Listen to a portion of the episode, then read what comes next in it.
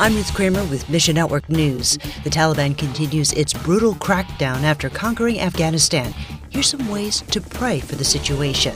And the Delta variant outbreak means kids face an uncertain school year. One ministry wants better mental health for kids and their parents. More on that in a moment. But first, G7 leaders are meeting virtually this week as chaos continues in Afghanistan. In Kabul, Taliban militants were searching for and hanging anyone who worked with the United States.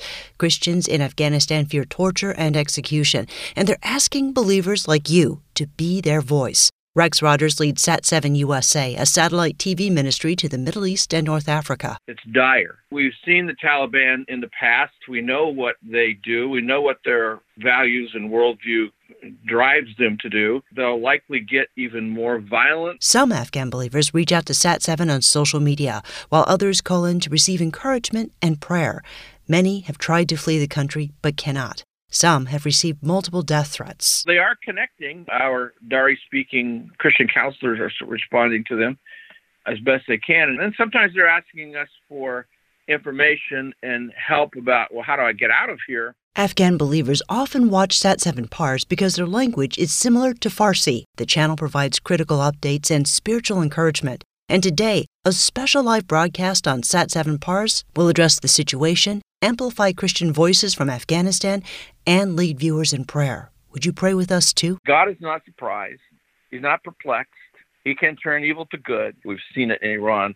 We could see it just as quickly in Afghanistan. Next, International Media Ministries created a video series called The Women of the Bible, focusing on the stories of Ruth, Rahab, Tamar, and Bathsheba. Denise Godwin says these stories have been in high demand in Pakistan and Afghanistan recently. We heard from partners in the region that Pakistan is just so many people are reaching out and asking for information about Christianity because of the increase in persecution from the Taliban there.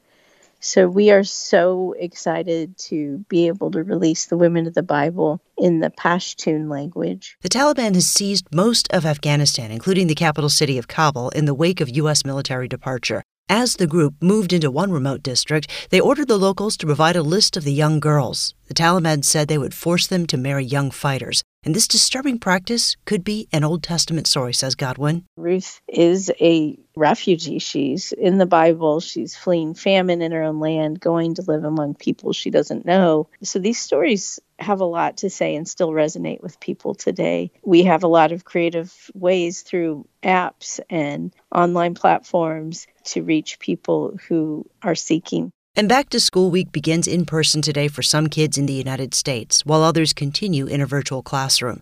Set Free Ministries Executive Director Dean Vandermeer says it's hard to navigate constant change. There's a lot of uncertainty depending on what school district you're in and whether it's a private school or public school. So even I didn't know what was going to happen with some of our grandchildren. And uh, there's still a lot of uncertainty, which makes for a lot of potential anxiety and the Bible has a lot to say about such things. Most schools have a plan for this year's fall season, but no one knows what COVID 19 variants and new infections will bring. Ongoing uncertainty is taking a toll on the mental health of children and families. We've had a lot of children come in and, and, and we listen and we say, You're not alone. We understand the fear and let's do this together. Set Free helps kids and their parents fight fear and build faith using the strategies outlined in Scripture.